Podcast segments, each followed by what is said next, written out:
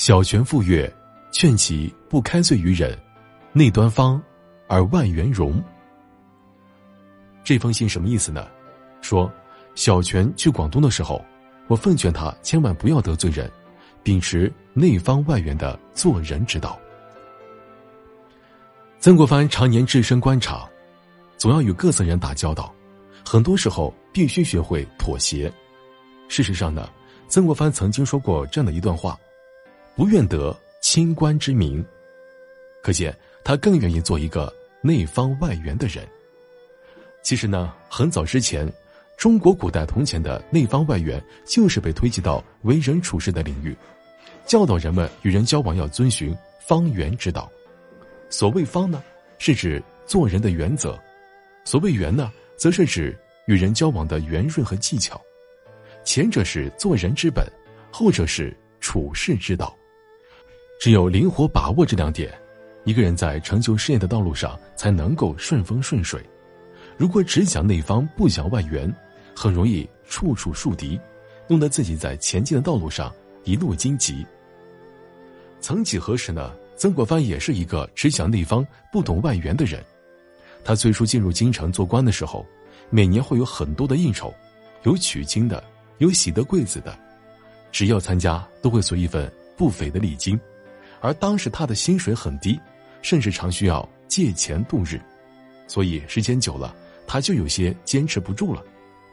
再加上他内心并不是特别喜欢这种频繁的应酬，所以干脆在自家门口挂上一块牌子。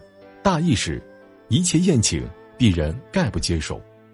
这样一来呢，他的应酬倒是少了，但也等于孤立了自己，在京城的日子越来越不好过。直到后来，借着母亲去世的机会，回家守孝三年。曾国藩在三年中不断的自我反省自己的处世之道，终于醒悟，洞晓了内方外圆的智慧。再度出山回到京城之后。他做的第一件事儿就是带上礼品去拜见各位上级和同僚。不过呢，后来的曾国藩虽然很善于外圆之术，但内心的操守一直都未改变，这是很难得的。想想看，汽车轮胎为什么做成圆的，而不是带棱角的？就是因为圆的可以在很大程度上减小前进的阻力。同样，我们在与形形色色的人交往的时候。也要想一切顺利，就必须先学会放下自己的棱角。当直来直去会伤害别人的自尊的时候，当方方正正不能达到预期的效果的时候，就是我们应该学会变通的时候。即使是正确的原则和方向，一味的坚持而不采取巧妙的化解方法，其结果是可想而知的。都说世事洞明皆学问，人间练达即文章。做人呢？既要坚持原则，但也要学会灵活处理。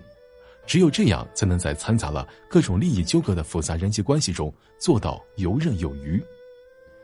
打个比方说，一个过分方正的人呢，就像生铁一样，很容易断裂；而一个过于圆润的人呢，久而久之也会失去别人对他的信任。所以呢，做人还是要圆方互补。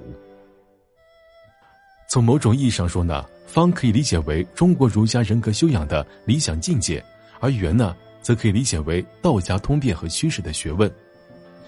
我们在今天的家风建设过程当中呢，特别是在为人处事，也可以很好的融合儒家和道家文化。